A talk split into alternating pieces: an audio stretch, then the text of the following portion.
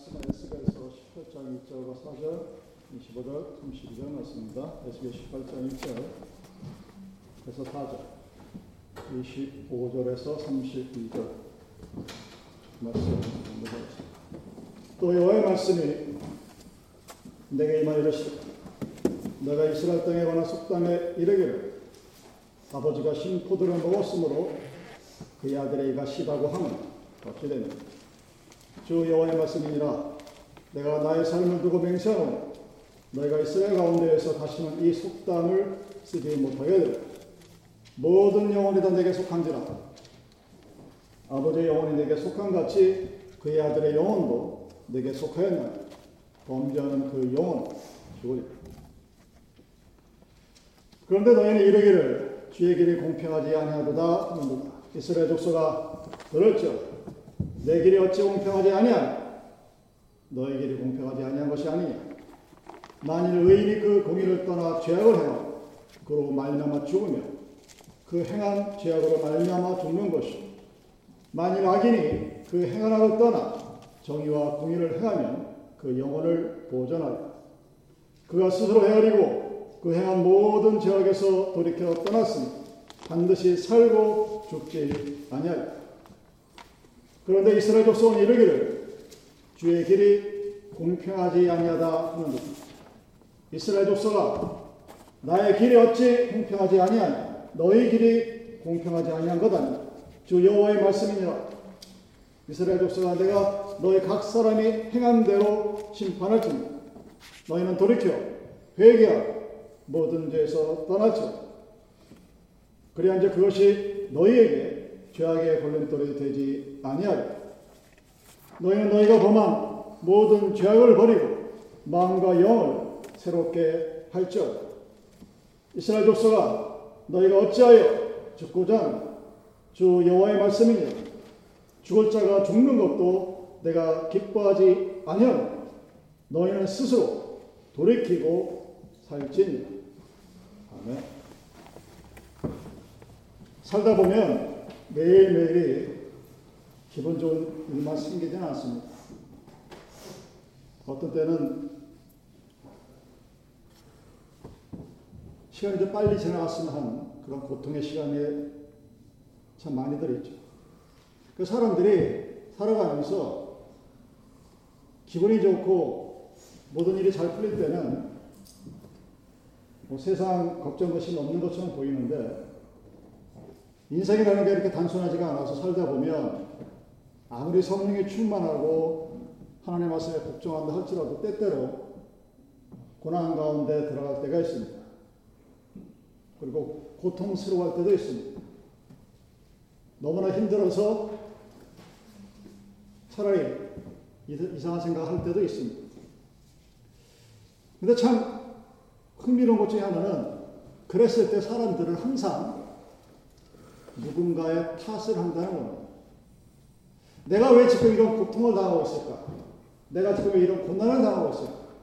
왜 나는 다른 사람들 다 하는 거 못하고 왜 나만 이런 삶을 살까? 하는 식으로 생각을 하면서 그 이유를 누군가에게 쳤습니다. 우리 한국 사람들의 DNA에 박혀 있는 것 중에 하나가 잘 되면 내가 잘해 잘된 것이. 잘 못 되면 누구 탓입니까? 조상 탓이에요. 그래서 대통령 되겠다는 사람들은 하나같이 다 묘지를 부립니다. 그 중에 어떤 사람은 되고 어떤 사람은 되지도 않고. 그 뭐가 좀 안 되면 조상 탓을 합니다. 그럼 다른 나라 사람들은 조상 탓을 하냐? 다른 나라 사람들은 남의 탓을 하죠. 내 탓이 아니라 누군가의 잘못 때문에 그것이 내 부모가 될 수도 있고 자녀가 될 수 있고 가장 가까이 있는 사람 중에 하나를 골라잡아서 쟤 때문에 내가 오늘 이렇게 산다 하고 어, 자기가 힘들어하는 원인을 그렇게 돌립니다. 성경은 그러한 삶의 태도, attitude가 잘못됐다고 말합니다.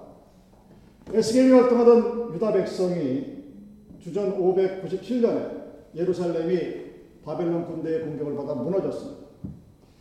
가슴 아픈 현실을 경험했죠. 나라가 없어져 버렸어요. 그리고 포로로 잡혀가서 고통스러운 살게 되었습니다. 그러한 고통의 현실 앞에서 유다 백성들은 누군가를 탓합니다. 왜 하필 내가 사는 이 시기에 나라가 망하고 내가 포로로 잡혀가서 사람같이 사는 노예 같은 삶을 살아야 되느냐? 도대체 그 원인이 무엇이냐? 고민하지 않을 수밖에 없겠죠.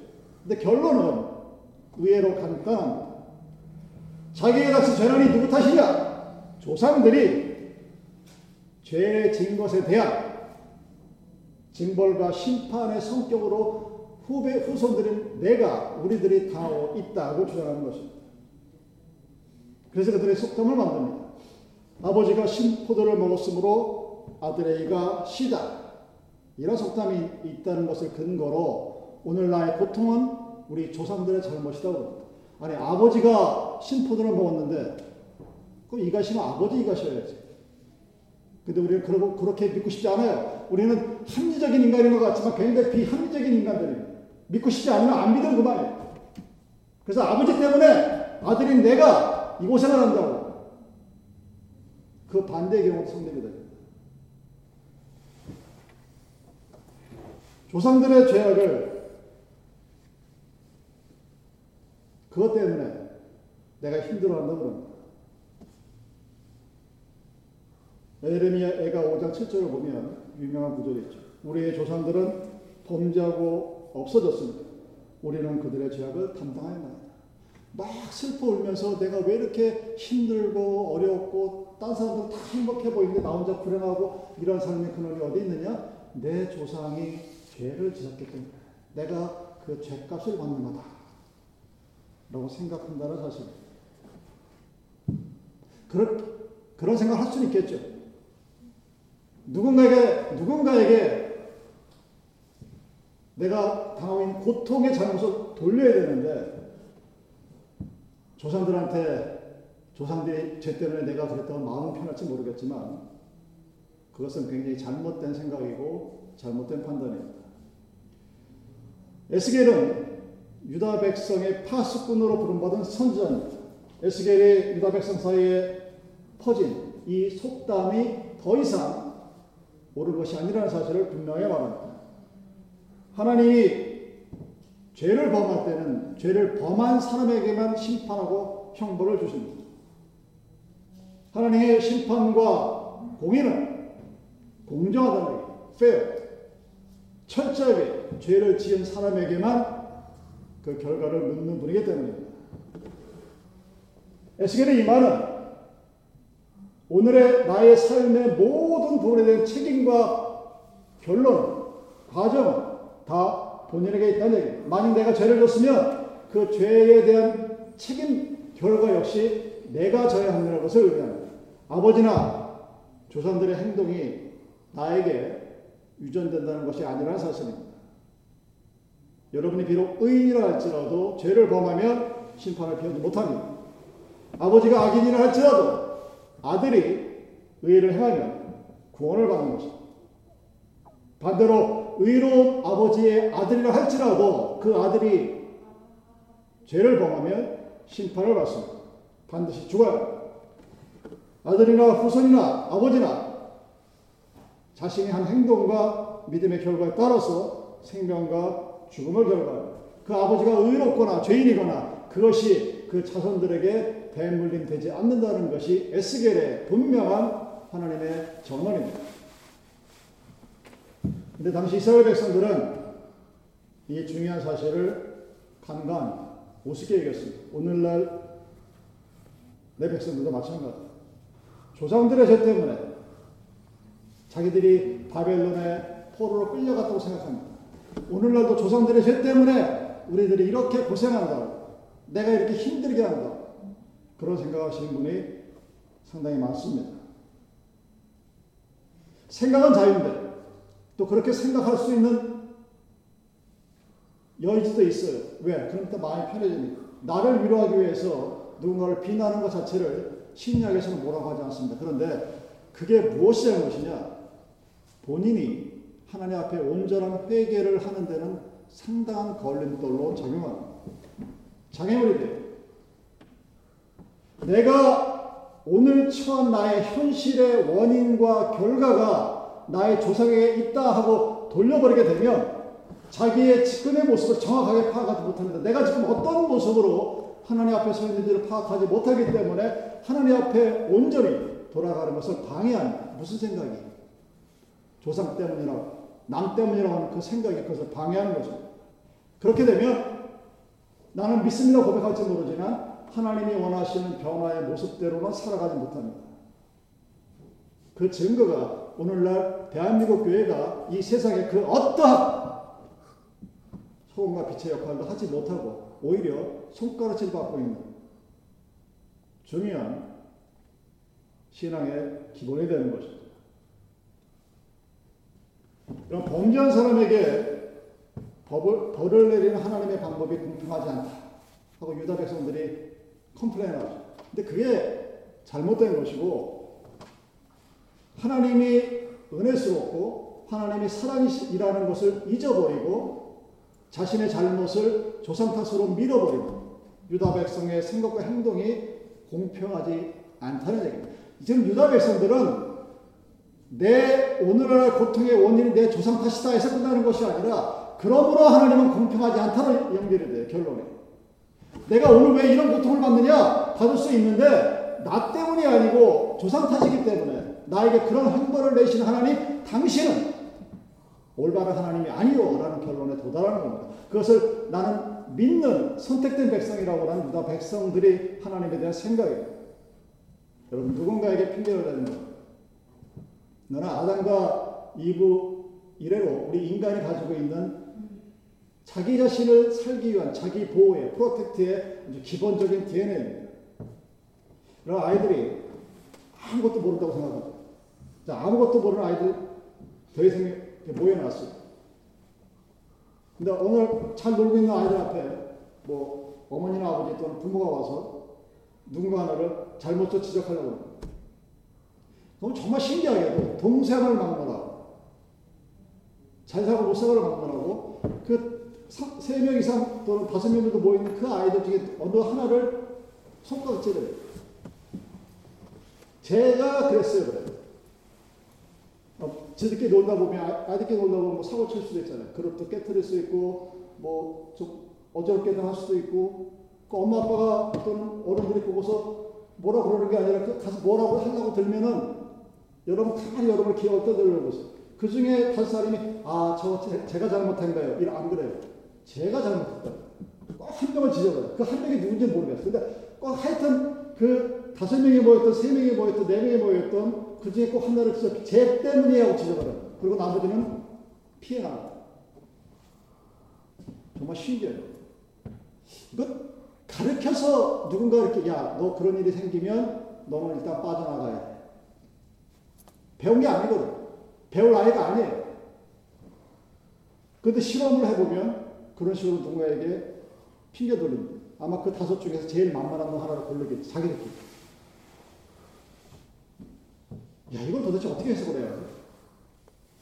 배울 아이도 아니고, 그 본능적으로 자기들끼리 보호 본능이 발동이 돼서 내가 살겠다고 다른 놈 죽이게 돼요.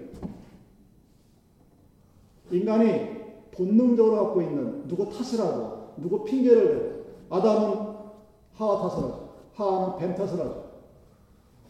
이 창세기 소위 말하는 설화에 기록되어 있는 이 자기 보호 본능이 하나님 앞에서도 그대로 작동이 됩니다. 유다 백성들은 하나님의 은혜와 기적을 사랑하기보다는 잊어버리고 있었어요.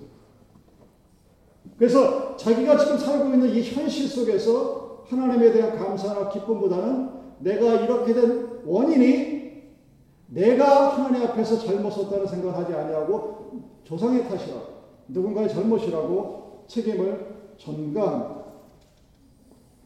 여러분 그것은 어찌 보면 유다 백성뿐만 아니라 우리들이 지금도 가지고 있는 하나님과의 관계에 있어서의 가장 큰 그래서 오늘 내가 당하고 있는 어떤 고통과, 고통과 고난의 원인에 대한 어떤 책임을 면해보려고 합니다. 그러니까 자기는 하나님 앞에서 깨끗하게 보이려고 누군가를 덮어 씌워요. 아이도 그렇고 어른도 그렇고 저 역시 거기서 자유롭다는 소리 안 하지 못합니다. 본능적으로 배워서 하는 것이 아니라는 얘기예요. 왜 그런 행동할까? 문제는 그거 자, 본능이다. 인스팅티다. 그냥 사람이 어차피 자기 자신을 보호하는 것, 본능이 있기 때문에 그럴 것이라고 얘기하지만, 자, 그렇다 하더라도 좀 너무하잖아. 왜 그럴까? 왜 그렇게 행동할 수밖에 없는가? 그 대답은 유다 백성들이 하나님의 은혜와 사랑을 잊고 살기 때문이라고 오늘 본문이 말하고 있는 겁니다. 유다 백성들이 하나님과의 관계가 단절된 삶을 살았기 때문에 자신은 선택된 백성이요 하나님의 백성이요 신민이라고 주장을 할지 모르지만 하나님과의 관계가 없다 보니까 아 이건 내 탓이 아니야. 조상 탓이야. 내가 내 이빨이 신 거는 우리 아버지가 신포도를 먹었기 때문이야. 속담에 나와 있잖아. 내 잘못이 아니야. 이거는 아버지 때문이야. 근데 왜 나에게 그런 벌을 주시냐? 이 하나님은 잘못된 하나님이야. 공평하신 하나님이 아니야. 불공평한 하나님이야. 왜 그럴까요? 하나님과의 관계가 없는 삶을 사는 사람들의 공통된 특징입니다. 여러분, 하나님을 믿는다는 것은 내가 하나님을 믿습니다. 라고 고백해서 이루어지는 게 아니에요. 하나님을 믿는다는 것은 하나님과 나와의 관계가 아주 밀접한 관계라는 겁니다. 하나님의 말씀을 듣고자 하는 것, 그것이 기도의 첫 번째 정의입니다. 기도의 첫 번째 정의는 내가 하고 싶은 말을 하는 어떤 내 한풀의 대상인 하나님이 아니라 그 하나님께서 나에게 하고 싶은 말씀을 듣기 위해서 내가 하나님 앞에 무릎 꿇고 그 말씀을 듣기까지 기다리고 기도하는 거예요. 그 기도를 하지 않는 신앙의 삶이라는 것은 그 기도를 하지 않는 사람, 다른 말로 믿지 않는 사람이라는 걸 의미합니다. 나는 내가 믿는다고 고백은 하지만 하나님 입장에서는 내 말을 들으려고도 하지 않아.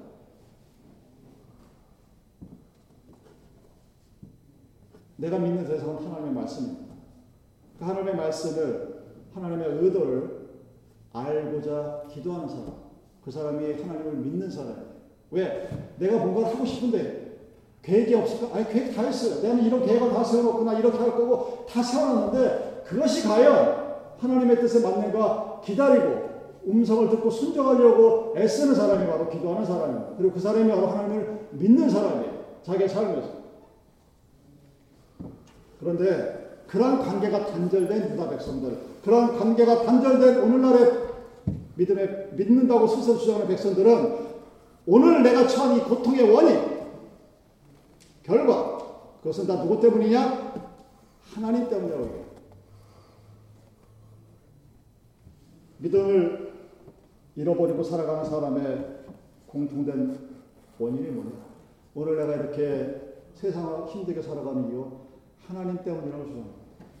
하나님 믿는데 우리 하나님은 전능하지도 않으시고 내가 아픈데 들을, 들을 척도 안 하시고 그래서 나는 그런 하나님, 아 별로야.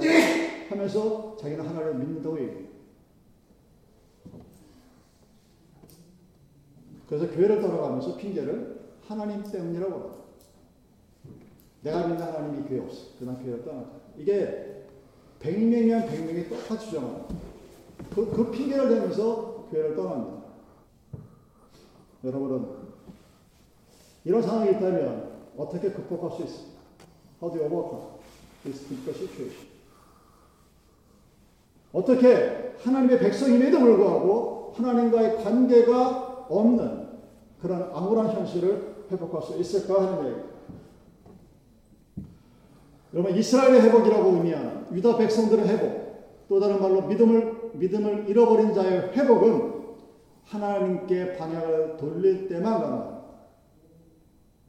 그런데 아는데 못해요. 왜 못하느냐? 하나님은 공평하지 못하다. 하나님은 조상들의 죄 때문에 나에게 벌을 내리시는 의롭지 않은 하나님이다 하는 생각이 그 속에 있는 한, 우리 절대로 하나님 곁으로 돌아가지 못합니다.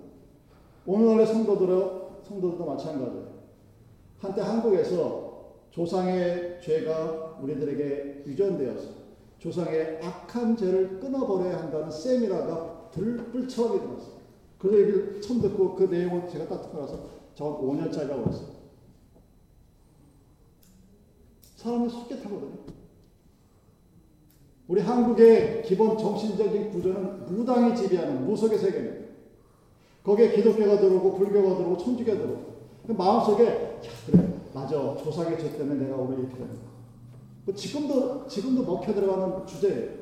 단 교회에서 그것을 근거로 세미나를 열고 이런 어떤 그 바람만 썼다는 거죠. 한동안 엄청 유행을 했었고 한국에서 전화 들어와가지고 야 이거 세미나 들어봐라 뭐 이게 얼마나 성경을 신학교에서 제대로 공부한 목사라면 콧ben기 꿇는 목사 아무리 듣기 좋은 근데 넘어가요. 조상의 죄, 죄를 나쁜 피를 끊어버리죠. 여러분 피의 피를 끊어버리고 피를 잊자 하는 거는 다 이상한 통일의 같은 주장이에요. 나와 성적인 관계를 해야 네가 하나님 아들 딸이 된다에 속적이 넘어가는 인간들 같은 분. 여러분 오늘의 성도들도 이런 생각들을 합니다. 그게 먹혀요. 그리고 한동안 갑니다. 그 지금도 마음속에 그런 어떤 뭔가 이상한 게 있어요. 그래서 자기와 하나님과의 관계를 되돌아볼 생각을 하지 않고 오늘 내가 이렇게 된 것은 조상의 죄를 끊어주지 못한 누구? 하나님 때문이에요. 그 믿음이 그런 생각이 누구, 누군가의 머리를 지배하는 한 절대로 그 사람은 하나님 앞으로 못 돌아갑니다. turn around 절대로 못해요. 왜? 내 삶의 고통의 원인이 하나님 때문인데 그래서 내가 교회도 안 나가고 나 혼자 살겠다고 그러는데 왜 도대체 네 교회가 하나님이 나한테 해준 게 뭐가 있는데 내가 지금 이렇게 했는데 하나님 당신 나한테 해준 게 뭐가 있어 이러고 나가는 그 사람이 어떻게 하나님 앞에 가까이 나갈 수가 있겠습니까? 그런 생각을 가지고 있는 한 구원과 생명이 불가능해지게 됩니다. 아버지가 신포도를 먹었으므로 아들인 내가 이가 쉬었다는 그 속담을 믿는 한 그러한 생각과 그러한 사고를 그들의 삶에서 제거하지 않는 한 하나님의 구원과 생명은 그 사람들에게 이루어지지 않는다는 것입니다. 하나님이 진정으로 유다 백성들에게 원하시는 것은 그런 생각을 버리고 오늘 나에게 닥친 재난과 고통을 자신의 죄로 인한 것을 인식하고 하나님께 고백하는 거예요. 아프면 하나님 아픕니다 고백합니다. 내가 아프면 내가 힘들면 하나님 앞에 하나님 나 아픕니다. 힘듭니다. 하고 얘기하면 돼. 하나님 내가 왜 아픕니까? 왜 힘듭니까? 하고 따지듯이 덤벼들면 하나님 내가 당신을 믿는데 내가 왜 아픕니까? 여러분 제가 한 30년 전부터 하루도 빼먹지 않고 기도하는 것이 뭔지 아십니까? 예전에 말씀드렸습니다. 장사 지내기 전날 주일까지 내 두 다리로 걸어서 예배자리에 와서 그때는 내가 설교 안 하겠지. 나 예배 참석해서 예배 설교 듣고 그리고 죽는 내두 다리로 걸어서. 남의 도움 받지 않고 화장실 가고 여러분 그 기도가 무서워 보이십니까? 여러분들이 한 10년, 20년 했으면 뭔 소리인지 금세 깨달아요. 인간의 존엄. 여러분, 존엄, 누군가에게 자기의 존엄을 지키고 살아오시죠. 그거는 자기가 스스로 대소변을 가릴 수 있을 때 가능합니다. 꼬마이, 아, 갓난 아이들은 엄마 아빠에게 자기 끈가 시켜달라고 해도 하나도 부끄럽지 않아. 왜? 모르니까. 나이 든 사람이 70, 80이 돼서 혼자 대소변을 못 가리고 누군가의 도움을 받고 기저귀를 차고 다니는 존엄? 사라져버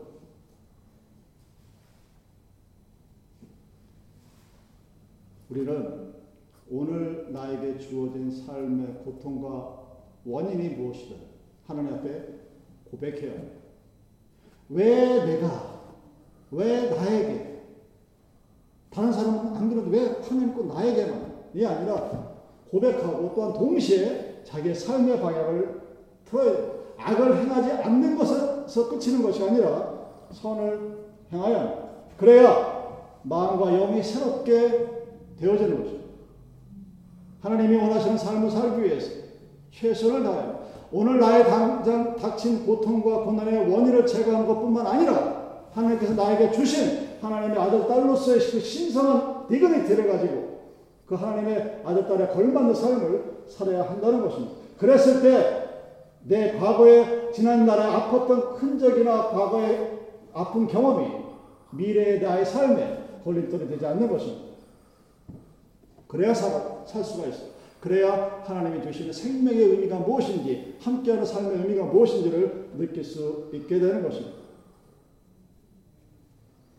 그래서 에스겔은 당시 유다 백성들에게 생각의 전환, 야 이거 하나님 때문이야. 그게 아니, 라는 것과 또한 동시에 네가 행동도 역시 바꿀 것을 요구하고 있는 것입니다.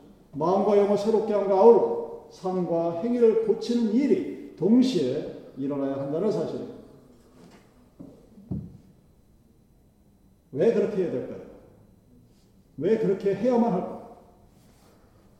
성경은 비록 악인이라 할지라도 죄를 버리고 방향을 돌이켜 turn around 해서 정의와 공의를 행하면 구원에 이를 수 있다고 얘기합니다. 내가 비록 서로 과거에 잘못이 있다 할지라도 하나님은 그것을 기억하지 않으신다고 얘기합니다. 현재 나의 모습이 하나님 앞에서 바로 선 모습이냐, 하나님 앞에서 바로 살려고 애쓰는 모습이냐를 보고 우리를 판단하신다는 것입니다. 여러분 신약 시대 세리나 창녀와 같은 사람은 그냥 세리나 창녀가 아니라 죄인이에요. 시너예요. 그들도 하나님 앞에서 고백함으로 말미암아 바로 세례 요한이 가르친 그 믿음의 의를 받아들였을 때 하나님께서 자신의 귀한 아들 딸로 받아들이는 것과 마찬가지입니다. 오히려 그들이 당시에 죄인이라고 손가락을 받은 그들이 대제사장이나 자녀들보다 먼저 하나님과에 들어간다. 마태복음 21장 23절 이하에 기록되어 있습니다. 하나님은 나쁜 사람이 죽는 것을 좋아하시는 분이 아닙니다. 도리어 그가 죄에서 돌이켜 하나님 품에 돌아오기를 기다리는 분이십니다. 부모가 악인이어도 자식이 하나님의 율례 규례를 지키며 정의와 공의를 행하면 하나님은 그에게 공의를 베풀어 주십니다. 그것이 바로 하나님의 진정한 모습입니다. 아버지가 심푸드를 먹어서 내가 이빨이 시다고 주장하는 그 허무맹랑한 자기 합리화를 하나님은 결단코 받아들이지 않는 것입니다. 본질적으로 중요한 것. 내가 구원받았다. 내가 하나님의 생명과 있어, 생명과 함께 하는 것에 있어서 본질적으로 중요한 것은 하나님과의 관계 회복. 나와 부모의 관계 회복이 아니고 나와 친구의 관계 회복이 아니고 내 주위의 인간 관계 회복이 아니라 나와 하나님과의 관계가 회복이 되었을 때 그때 이후로 나와 관계된 모든 사람들의 관계가 회복되어져. 근데 우리는 거꾸로 살아갑니다. 하나님은 저 멀리 계시고 보이지 않으니까 내 옆에 있는 친구에게 하나님보다 우선권을 되풀이합니다. 주께서는 너희를 대해 오래 참으사 아무도 멸망하지 아니하고 다 회개하기에 이르기를 원하시는 베드로서 혼자보죠. 이게 하나님께서 원하시는 모습입니다.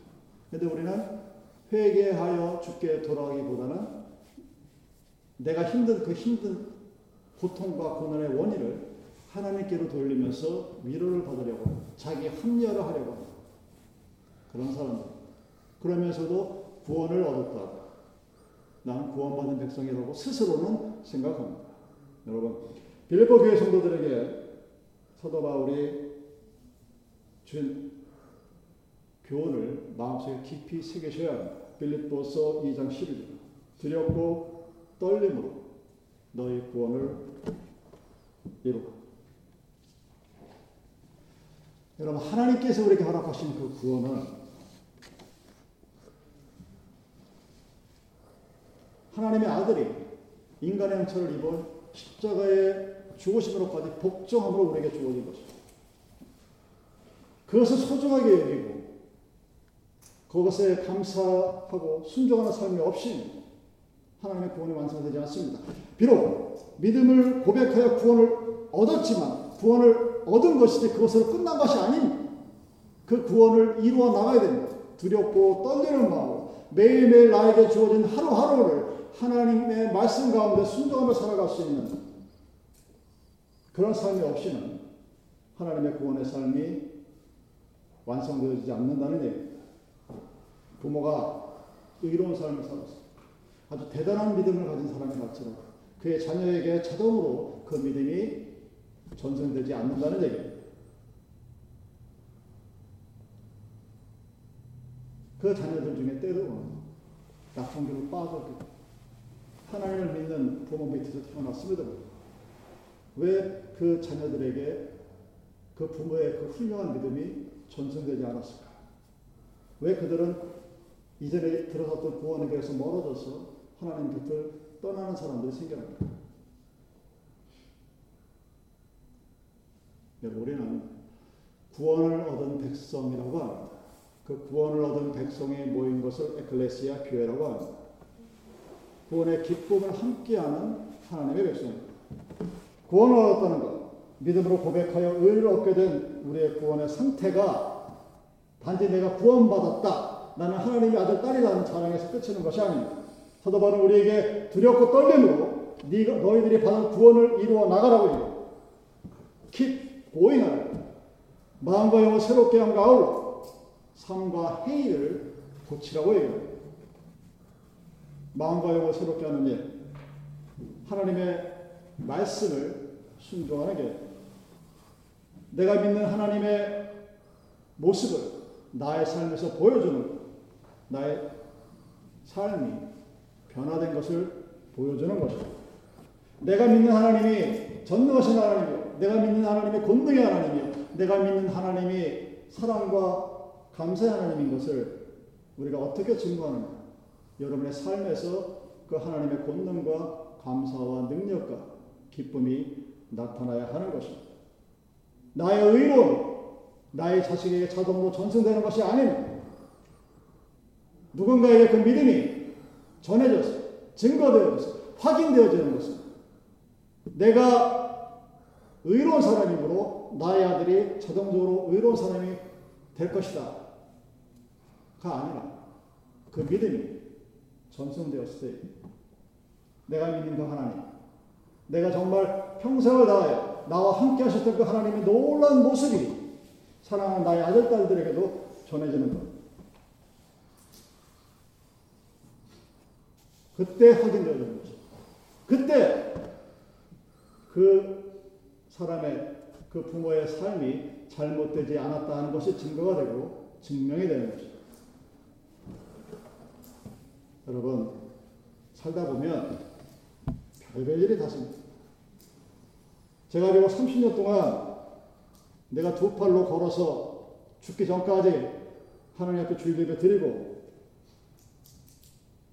하나님 앞에 돌아가는 것이 소원이고 기도의 제목이지만 그냥 그냥 기도하는 거예요. 장담 못합니다. 그게 장담이 되어지고 그게 100% 확실하다 그러면 기도할 필요가 없겠죠. 뭐하러 기도했어? 그냥 그러고 살지. 그럼에도 불구하고 나는 하나님을 끊임없이 확인합니다. 끊임없이 확인합니다. 끊임없이 하나님과의 관계를 기다려요. 내가 오늘 내린 결정이 하나님 앞에서 바른 것인지 바르지 못한 것인지 하나님께 듣기로. 기도는 하나님의 음성을 듣기 위해서 기도합니다. 그 하나님을 항상 기억하고 하나님이 나에게 주신 음성을 듣고 그 말씀에 순종하고 그렇게 살아가면 그게 바로 축복받은 백성입니다. 그가 바로 세상의 그 어떤 풍파가 몰아닥쳐도 항상 마음의 평안함을 유지하며 살아가는 그 평강의 하나님이 항상 함께 하신 하나님의 모습입니다.